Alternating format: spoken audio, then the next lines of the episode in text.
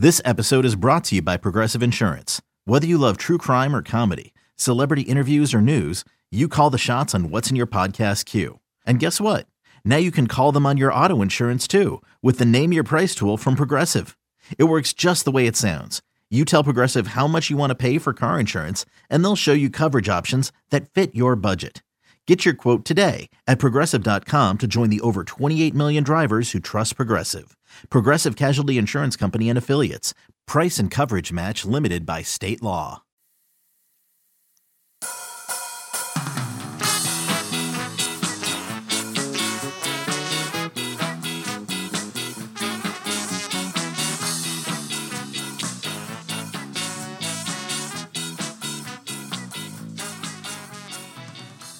Welcome to On the Bench. I am your host for today's episode, Brendan Sonnone. Uh, you guys probably already know that if you're listening, but you know I like to be formal with this. Joining me right now is the one, the only, the young gun. That's what I'm calling you now, Zach. Zachary Blostein. Zach, what's going on? Not too much. Thanks for for doing this. It's kind of like a pop up podcast that we're doing here for a little reaction, a little reaction to the Trey Benson commitment that just happened uh, yesterday afternoon. So slightly delayed, but um, but yeah, so FSU got a commitment from Oregon transfer Trey Benson. He was at Florida State this weekend that Zach had initially reported on a visit. If all went well during that visit, and Zach will get into what all went well meant because it's not just the visit, there's other things going on as well within the visit.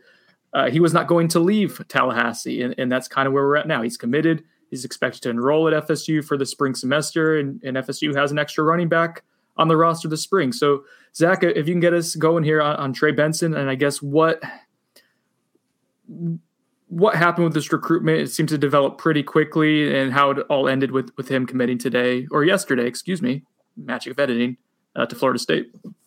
Yeah, well, I think uh, with Trey Benson first entering the portal was about a week ago um, or so we kind of knew that Florida State would be a, a top option for him uh, if and when he did enter the portal.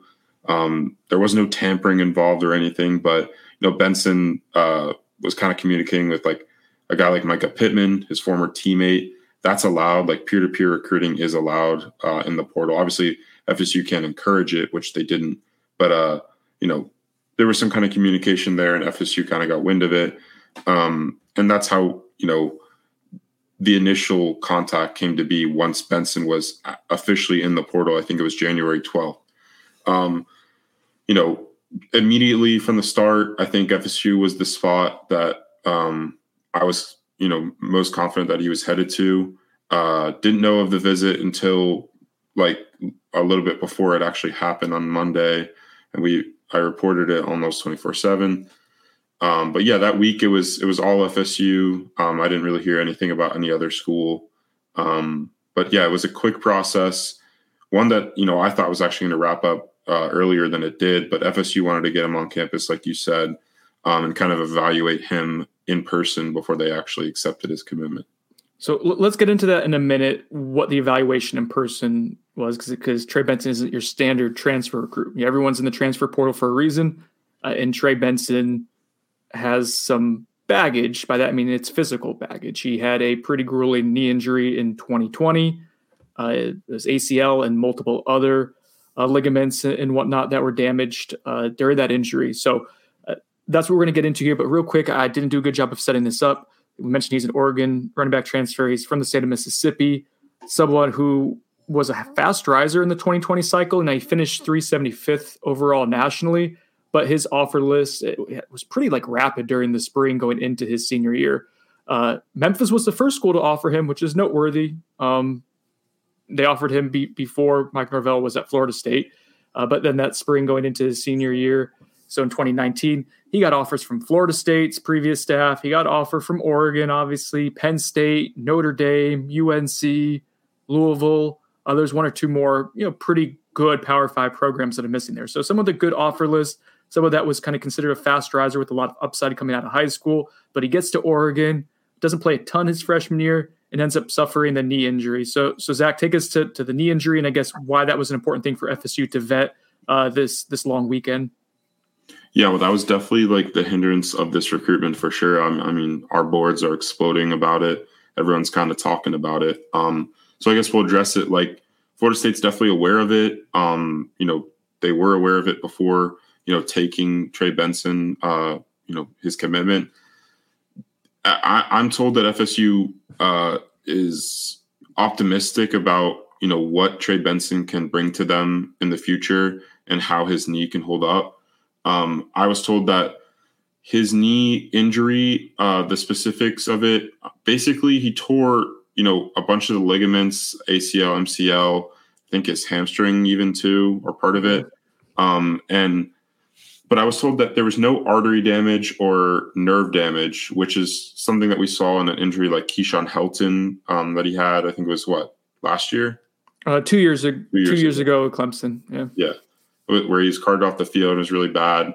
Um, that that wasn't the case with Trey Benson. I'm told that FSU is in communication with Oregon's, uh, I believe, training staff or someone over there, and they got some pretty positive reviews of of how uh, Trey Benson um, was performing at post injury.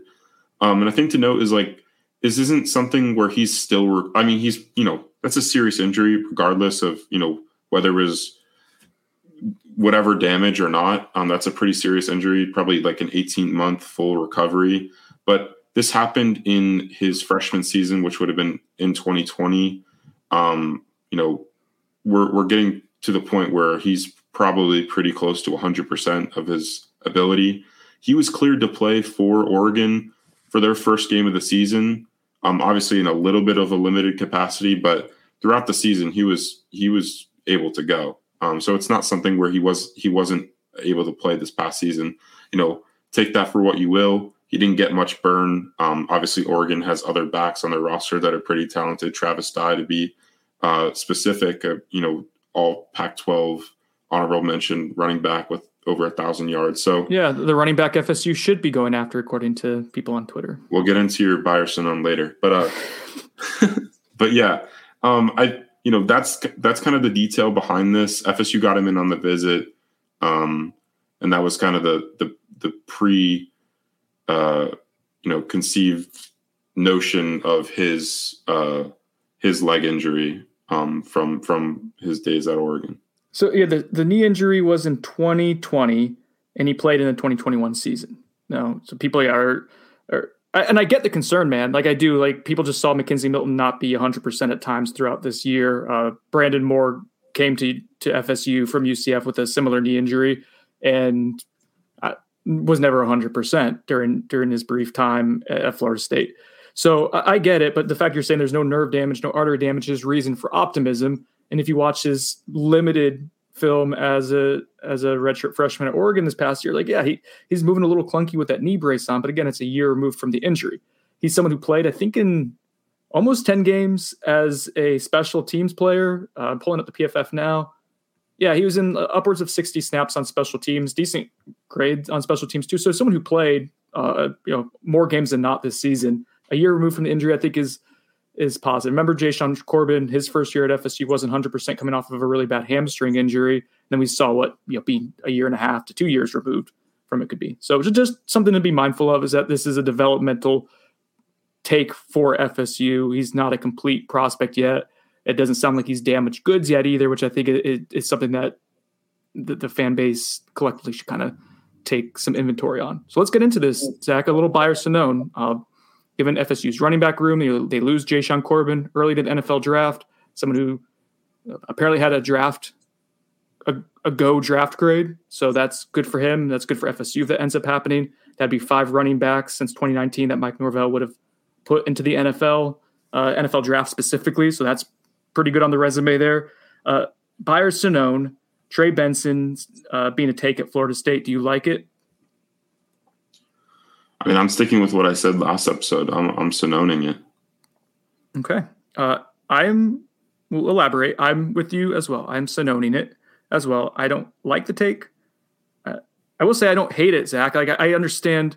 Or you get into explain. You know, now that the dust has settled and you've gotten more information since our past uh, on the bench episode, what specifically uh, you've learned and, and why you're Sonnoning it still. Yeah, well, I I just think that um, Florida State, obviously, in this case, valued getting a back in for the spring over waiting and maybe getting a more qualified or productive uh, running back uh, later on, maybe to enroll in like the summer months. You know, FSU is kind of at a disadvantage when it comes to spring enrollment because a lot of the, you know, more heralded prospects in the transfer portal entered within the last, you know, month or so. And FSU started classes on January 5th. You know, that's pretty early when you compare to some of these schools like Tennessee, I think starts like um, either this week or next week. So they have a limited window where they can actually get prospects in, and I'm, and that's why I kind of understand why they wanted to get a, a running back in for the spring, and you know especially a guy like Benson who's had severe injury history. You want to get him in for the spring and see how he runs uh, within the offense before you know it's just a culture shock, and you get him in for the summer, and all you get is uh, you know training camp and then the season. Um, so from that from that aspect, I get why they want to do it, but I just you know this specific like player I don't understand fully because you know it's Florida State. They've had pretty good production uh, at running back, and even under Mike Norvell and the struggles that have been going on the past couple years. Um, you know, Jashaun Corbin is going to become an NFL draft prospect. Uh, you know, coming out now, and I think you know, Treshaun Ward being a walk on and being pretty productive for them this past season just, you know, goes to show that they can produce. Um, and, and, you know, the fact that maybe they can't sell that to a more productive back is worrisome. Um, and that's why, you know, I'm not a fan of the take. Yeah, and I think that's ultimately where I'm at too. Is I would feel a lot better with someone. I'm not expecting, like for for Travis Dye, like I'm not expecting. I think that's unrealistic for FSU to go all in. Someone like that, 1300 yard rusher, probably going to go to a either more ready-made uh, college football playoff contender or uh, just a more appealing situation, uh, maybe like a like a team with a fresh start, like like USC with Lincoln Riley's offense is something that's been he's been tied to. Uh, that would make sense. So, and he's a, he's a West Coast kid. So, like yeah, like a elite all conference guy, probably unrealistic, but someone that doesn't have quite the baggage with the injury concerns and, and has a little bit more production. I think your Florida State you could aim for a little bit. I will say, like, I do think there's a spot for nuance here. Uh, I could see where the staff is intrigued with him. Uh, this is a risk reward type of take. He is someone that the staff liked a good deal with Mike Norvell. Uh, Tony Tokarz was on this Memphis staff. Uh, Coach Cooper was on that Memphis staff as well, I believe. And I'm sure you know David Johnson had familiar, familiarity with him as well in the recruiting process, given he's a kid from from Mississippi and, and Yak was at Memphis and, and, then Tennessee. So it would have been the recruiting footprint. Uh, Marcus Woodson, too, I'd imagine would have had some familiarity as a Mem- uh, Memphis as a Mississippi guy. Memphis really did like him when Mike Norvell was there. Uh, they like collectively as a staff that this guy and a lot of guys on the staff like him too. Like current, like the current eval isn't like say with DJ Williams, where I think it was a Kenny Dillingham leading the charge and have familiarity with them, and it was kind of isolated familiarity. Uh, this is a collective group take where, where I think multiple people on the staff like him and they like that he's a big six foot, 215 pound running back with when he's healthy plus athleticism as someone who ran a, a verified sub four, 540.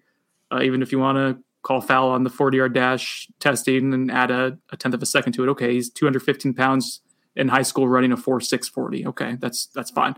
35 inch vertical jump, which would show some explosiveness uh, a sub 11 second 100 yard dash or 100 meter dash in high school. Those, those, are all good testing numbers. You watch his film. Yeah, he beats up on on on some scrawny kids from middle classification in Mississippi. It's not small school football though. It's 4A in Mississippi. He's just a big kid who runs hard and, and beats up guys. He's got decent speed.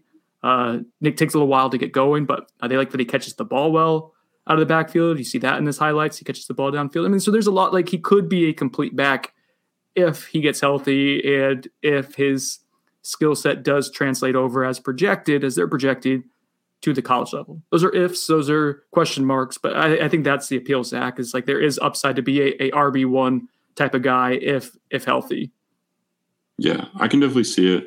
Um, from everyone, everything that I've heard, everyone in the Oregon program had thought really, really highly of him. I just pulled up an article um, literally of Travis Dye, and uh, he told I think it was our Oregon site that Um, here's a quote. He says, Trey has a huge future here. I think he's going to be one of the greatest to ever come through here. He's very powerful, very fast, very smart. And when you put all those together, you're going to have a great football player.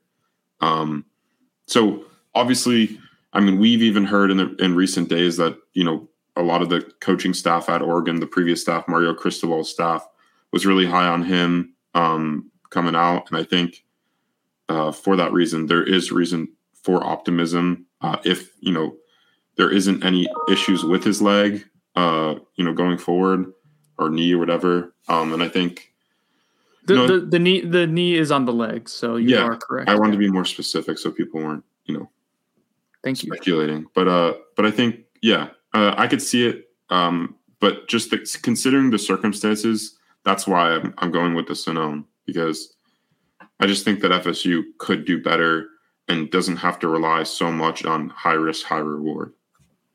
I'm with you. I agree. I think we're kind of similar mindset. You know what they say, Zach? When in doubt, Sonnone it out. It's true. No one's ever said that. I just did now. All right, Zach. Thanks for doing this so quickly. I'm going to take a quick commercial break. On the other side, going to have Jason Beede, UCF beat writer for the Orlando Sentinel, come on and and talk a little Tatum Bethune action. Uh, basically, we're going to have some different people come on the next couple weeks here to talk about some of the transfers. You know, guys who've who've covered these players in college or, or seen them from a different perspective than say Zach or, and I would. So, anyways, I'll be back right after the commercial break. Zach, thanks for joining me. Jason Beede on the other side. Introducing the Two Way V4, where groundbreaking fuel cell technology meets fresh foam cushioning for the ultimate performance. With Fuel Cell, each step feels explosive, delivering unparalleled energy return. Paired with fresh foam, experience maximum comfort throughout the game. Its lightweight textile upper offers support and breathability without sacrificing agility. Whether you're hitting the clutch shot or locking down the opposition, the Two Way V4 gives you the tools to play at a high level. Learn more and purchase the Two Way for yourself at newbalance.com. Okay, picture this. It's Friday afternoon when a thought hits you. I can spend another weekend doing the same old whatever, or I can hop into my all new Hyundai Santa Fe and hit the road. With available HTRAC, all wheel drive, and three row seating, my whole family can head deep into the wild. Conquer the weekend in the all new Hyundai Santa Fe. Visit HyundaiUSA.com or call 562 for more details. Hyundai, there's joy in every journey. All right, welcome back to On the Bench. Joining me now, as promised, is Jason Beede with the Orlando Sentinel. Jason, I had to almost stumbled on it again, uh, even though you warned me about it right before the show. Jason is with the Orlando Sentinel now. Uh, you've heard him before here on the bench when he was with our 24/7 UCF site. Jason, welcome. Congrats on on just you know keep moving up the journalism ranks. I'm, I'm proud of you and happy for you. Thank you, man. I really appreciate that. Yeah, I, I made the switch over in August, so I got a full season under my belt at the Orlando Sentinel, and uh, it just it's just been great. I, I love working for a newspaper again. Um, I did some internships there when I was in college, and this has been everything I wanted and more. Yeah, you've got to cover a national championship. Do you like the mug that I'm drinking out of right oh, now? that's that's that's a great mug. Mm. Yeah, so I was at 24 seven for those for the glory years, uh, which that which seem to be further and further away from from where we are now. But um, yeah, it's it's been really great.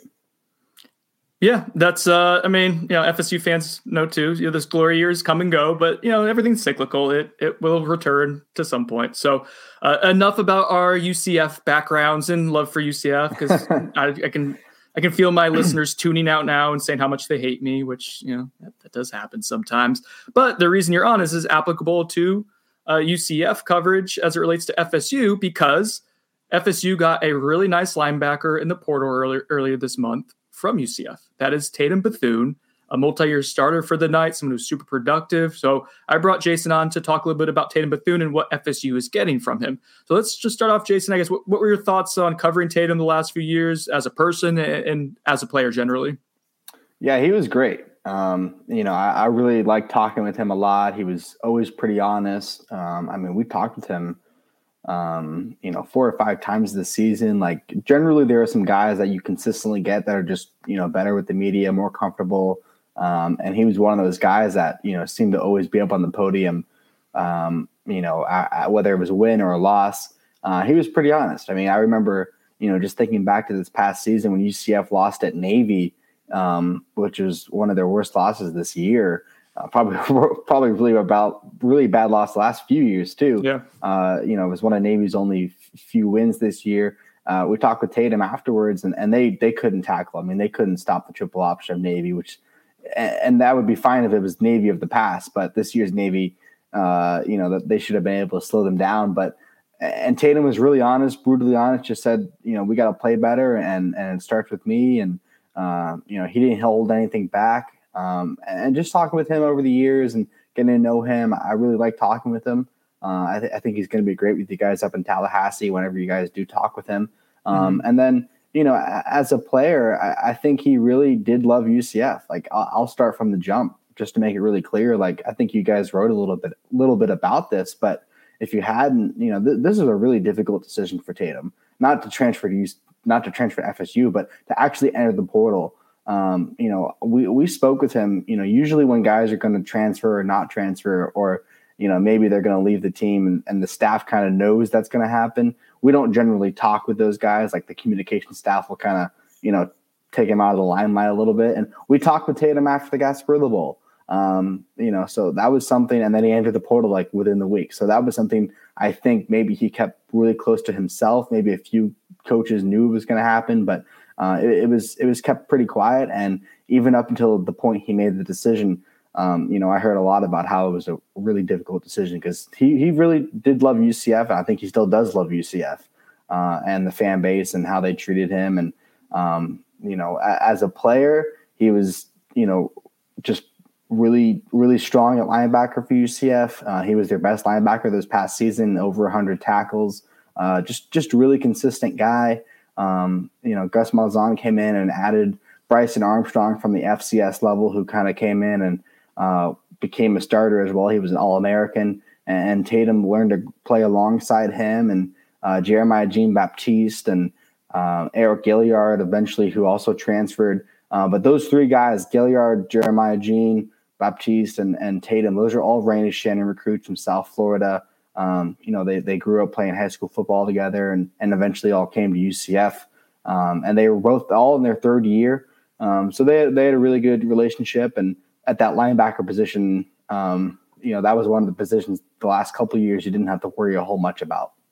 So you, you mentioned Tatum at the end of the Gasparilla Bowl. Remember that interview? And what a way to go out. Like maybe to know at that time that he was that was the last game, but uh, he seemed to have a knack, Jason, for playing his best in big spots. The Louisville game, he didn't play the whole game, but he played really well when he did.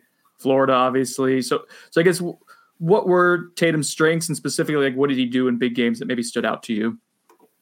Yeah, I just think he stepped up, like you said, in the in the big moments. Um, you know, that Louisville game was so tough because so many guys went down for UCF, not just on offense but on defense. Ricky Barber, one of their better defensive tackles, uh, you know, he had a knee injury that game, and um, this whole season they dealt with injuries, and eventually a, guy I just mentioned, Bryson Armstrong, he went down.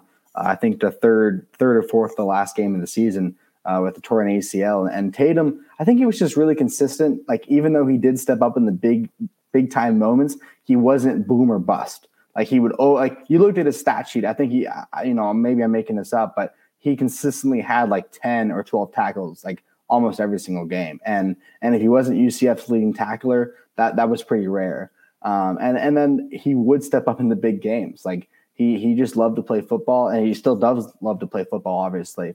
Um, but I think he just really, you know, knew when he had to give it his all for sure from a skill set perspective, uh, I guess what can FSU fans expect in terms of strengths, athletically, what he does well, uh, and then I guess maybe weaknesses as well, things that, that might prohibit him from, or that you could see possibly prohibiting him uh, somewhat at the Power Five level. Yeah, you know, it's it's funny. I'll, I'll mention that jump from G five to Power Five at first when when the rumors were starting that you know maybe he would be entering the portal, maybe not. I went to the FSU board, and some people were like didn't we already kind of get the UCF? Didn't we go through the UCF transfer uh, situation already? But these these past two guys weren't that great. And I'll be perfectly clear. You know, Tatum did go through some minor injuries and he played hurt, um, but he still was UCF's leading tackler, over 100 tackles, like I mentioned. Um, you know, I don't, I wouldn't say he's the fastest guy, um, but he definitely does have a knack for getting to the football and and, and I think he he was pretty good at you know not necessarily forcing fumbles, but jumping on the ball and and just being over there in the middle of the field and um, you know. But I, I think he's a really good linebacker. Like I don't think there's going to be this issue of oh well he he came from UCF and he was playing group of five level football like um, you know he he developed into a really good football player at UCF for sure. Yeah, the, the no, yeah the UCF to FSU pipeline uh, a little unfair because McKenzie Milton just wasn't himself, and you know Brandon Moore wasn't himself. Also wasn't took, himself. yeah, yeah, yeah. FSU rolled the dice with two guys who were coming off injuries to help out culturally and hope that they could upgrade positions, and it, it didn't work out. It obviously backfired in, in, that regard. So it is what but, it is. But yeah, Tatum I mean, isn't injured, right? Yeah, He's no, not. Tatum's not injured. He's 100 percent healthy. Uh, he missed one game earlier this season, but he still averaged like nine tackles, almost 10 tackles a game. Um, I, he's he's healthy. He's an elite, and maybe maybe elite for UCF, I guess. Um, I'll be curious to see how it translates, but I, I don't really think there's going to be much of a problem. Um, you know, he he he's been pretty vocal on social media, saying he wants respect and things like that, and uh, I think he's ready to prove himself at, at FSU. Is that why you think he ultimately decided? Because Miami was in the mix too. FSU, Miami. Do you think that's why he decided to leave UCF? Was to to try his, himself at that the highest level? I I don't know. I mean, if if he had stayed at UCF another year for his fourth and senior year and entered the draft and had a great season, would he have not have got drafted? You know, we've seen plenty of UCF players over the years get drafted. I mean, look, if you play D two football or FCS, you know they're going to find you. If you're good enough, right. you're going to get drafted. I don't you know, UCF isn't living under a rock. Um, you know, but at the same time, I, I I don't even think it had to do with where he wanted to go. I, I, I think really just the connection he had with the new UCF coaching staff. You know, Travis Williams coming in, Gus Malzahn, obviously I mentioned earlier. Um, I just I don't think it was the strongest connection. And when you play for Randy Shannon for three years and um, and you're from Miami and he loves Miami kids. We talked about this before we started recording a little bit. Um, I, I, just think it was a comfort level thing. I'm not saying he was uncomfortable or couldn't have played next season at UCF, but um, you know that's what happens all the time. It, it, you know, it's all about relationships nowadays, especially in the transfer portal. We've seen it time and time again. You know, look at Miami, Mario Cristobal. Look at all the Oregon guys going there, and and uh, you know, it happens everywhere. So I don't I don't necessarily think he was um, not happy. The fact that he was like quote unquote stuck at UCF and wasn't going to get noticed. I think he just wanted to go play for Randy Shannon again. We'll get, we'll That's get into my thoughts. We'll get into Randy and that dynamic. No, I mean that that does make sense. I, yeah, and I'm not certainly one who's going to uh, undermine UCF or, or the program and, and play at the G5 level because, yeah, there's plenty of, of high end talented guys. I was just curious if he wanted to try his hand at, like, say, oh, I want to go up against Clemson and, and, see what happens. I want to go up against, you know, uh, North Carolina, Notre Dame, whatever. But uh, we've had some debate on this podcast, Jason, about whether Tatum's going to be a full time starter or not. I think yes, that's why you bring him in. I think his skill set and uh, just his production at UCF dictates like yes, FSU needs help and upgrade at linebacker. They need stability there. They need someone they could keep on the field for all three downs. I think Tatum kind of fits that role to help out there. Josh was a little bit more skeptical, saying like maybe he does, maybe he doesn't. Uh, I guess what are your thoughts just having seen him play? For three years, Haven't seen him go against top tier G5 teams and Power Five programs as well. Uh, is is Tatum Bethune, in your estimation, a starting caliber linebacker at the P5 level? I don't know. I, I'm Ooh. kind of flip. I don't know. I, I know that does. I'm not saying he's not or or could not be. I think he has to, you know, maybe put on a little bit more muscle. Mm-hmm. Um, I, I, don't know. It's not that he's small, but I think I just think there's a little bit more of development that has to come. Um, and I know he's in year four of college, and you know how much more can you develop? But I, I think a full time starter, like consistently, I'll go as far as saying he's gonna like. I think fans sometimes get too hung up on starting, like unless it's like the starting quarterback, and maybe it depends on how the coaches rotate guys. I don't know exactly if FSU uses a lot of linebacker or defensive linemen. Like Josh Heupel and the previous staff would rotate the defensive line. This year, we didn't see the defensive line rotate a whole lot at all. Um, I, I, think he's going to be in that constant rotation of guys. Um, you know, maybe he doesn't start every single game, but he's definitely going to be a contributor. And I think he could work his way to becoming that guy. I'm pulling up Tatum's snap count from last season at UCF. He was at 641 snaps. So, for context, uh, FSU's linebackers, starting linebackers, were Kalen DeLoach and DJ Lundy. Uh, and DeLoach played pretty well, the, especially by the end of the year. He was kind of coming into his zone as a first time starter. Uh, and Lundy is just kind of limited as like a, he's a thumper inside, but not a, a great space player, very limited in that regard currently. DeLoach had 685 snaps, Lundy 571. And then Amari Gainer was the third linebacker, was kind of like a sub package guy, and they would rotate him inside some too at 404. So I, I think ultimately, Jason, it's like what you're trying to do is, yeah, is, is Tatum going to be a 600 snap guy at or FSU? More of like a 450, 500 guy. I think what they want to do ideally is get Kalen and Lundy's, you know, Kalen being at, for 685 is excessive. That that was a lot for a young guy uh, to be on the field that much. So if you can get him down to 550, keep DJ Lundy where he's at, maybe lower him a little bit, and then have Tatum in for 500 snaps or so uh, and have Amari Gainer in the mix, and you all of a sudden have a rotation where you're you're able to use guys in their best moments. And I don't. If you were to look at all 600 and whatever snaps of Tatum, you know, are they all quality snaps? I'm not sure. I mean, at one after four or five games, Eriq Gilyard, another linebacker who had been starting previously, kind of got lost in the rotation, didn't play as much, and then like I mentioned, Bryson tore his ACL, so Tatum had to play that much because they didn't have any other guys behind him. You know, so I, I think it's I think it is a quality that he can can provide that he's going to play a lot of football but is he going to be number one linebacker? I don't i don't think so but we'll see. Uh, once again josh newberg is right. What else is new? Uh, all right so let's talk about r- real real quick randy shannon uh, someone who you covered for multiple years at ucf he was promoted as an analyst at fsu from this past season to uh, co-defensive coordinator. I think it's more a working title, more so linebacker coach, but someone that this staff valued quite a bit with his his uh, just kind of confidence level and, and just being kind of a, a wise uh, like wizard of defense. Like he's just been around for a while, had a calming presence. Norvell really trusted Randy in his judgment. He worked well with Adam Fuller, so that's why Randy gets promoted to be the linebacker coach. Uh, Jason, what did you see with Randy during his time at UCF when he was the defensive coordinator and just general interactions with with Randy? Yeah, and he was defensive coordinator at UCF, so he was, you know, calling the shots on defense. He wasn't, you know, it wasn't a title for him. It was um, his. It was his defense. And I have it to was say, his as, defense. As a UCF fan who has you know text threads with other UCF fans, they thought that Randy, correct me if I'm wrong here, they thought the Randy game plans going in. This is just such a fan thing too, and, and I'm guilty right. of it. The game plan, we're like, oh, this isn't a good game plan, but the second half adjustments are great because the, the defense always looked good in the second half. I don't think that's too much of a conspiracy theory. I mean, obviously he plans and prepares, but you know, it did seem more often than not, second half Randy Shannon was just a, a, a fantastic coach, and and he delivered a lot of wins over the years for UCF because of that. Um, you know, I, I, think as a person, he was really interesting to cover. Um, you know, we would only talk with him every two or three months. Like that was in the UCF thing. It's a little different now under Gus Malzahn and who we get um, availability available to us.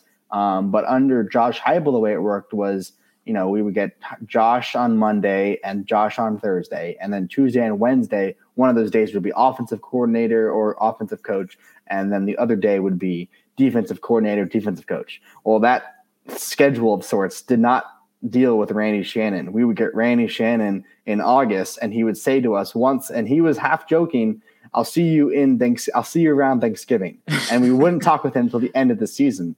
Uh, and you know, Randy was one of those guys where he would you have to, even if you're just you know making up questions you'd have to get him talking for more than five minutes because you what you would use wouldn't be until after that five minute mark of talking with him like eventually you would get the goods from him and he'd give you some solid information about development of guys or, or whatever. Um, but I, I think he's a well respected coach in the state of florida. Um, he's making the florida tour. Uh, i don't know if there's any other coaches that can say they've coached at miami florida ucf and fsu the power four I mean, the power, of the big four. The big four. Um, I, I don't know if I, is there anyone else that can say that. I don't know of anyone else that not can to my that. knowledge, off the top, uh, and not just be on the staff like as a you know analyst, but like to have a a real impact on the program, whether it's a defensive coordinator or head coach or whatever it may be, or um, you know, interim coach. Um, you know, because of that, I, I, get why Mike Norvell wants to have him on his staff. Like he knows a lot of guys and he knows a lot of people in the state of Florida. And um, you know, we we also talked about this earlier. He loves the Miami kids and recruiting Miami. And um, you know, you look at the defense that UCF has and has had.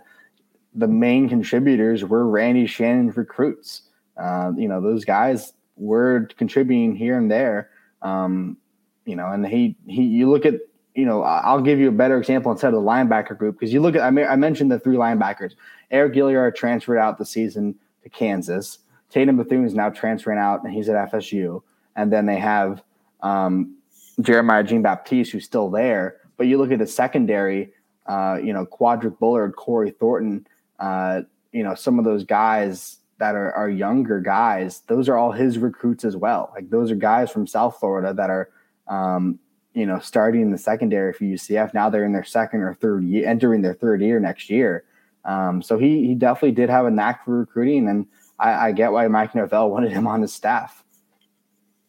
All and right. Norvell also lost to him a couple times. So Oh wow! Someone's keeping score there. All right, Jason. I promised. I said I, before we start recording. It's like yeah, five ten minutes. We're almost going up to twenty here, um, which it is happens. good. It means you were interesting and we had fun. Uh, uh, undersell, over deliver. Story of my life. Jason, you want to let the folks know where they can find your work, uh, Twitter account. I have it pulled up here, but you, I'll let you do it. You, you promote yeah, yourself. sure. You're a big you boy. Know, Orlando, OrlandoSentinel.com always. Um, you know, if you want to follow me specifically at the Real Beede on Twitter, uh, daily UCF content coming out. Uh, got a big visit weekend coming up at the end of the month, um, and I think you guys are going to really like Tatum Bethune. He did one thing FSU didn't do this past season. That's beat. Oh, don't you say it! Don't you say oh, it! Oh, party shot! Uh, all right, get out of here. Sorry that I called you a big boy. That was weird. Thank you. Thanks, Jason.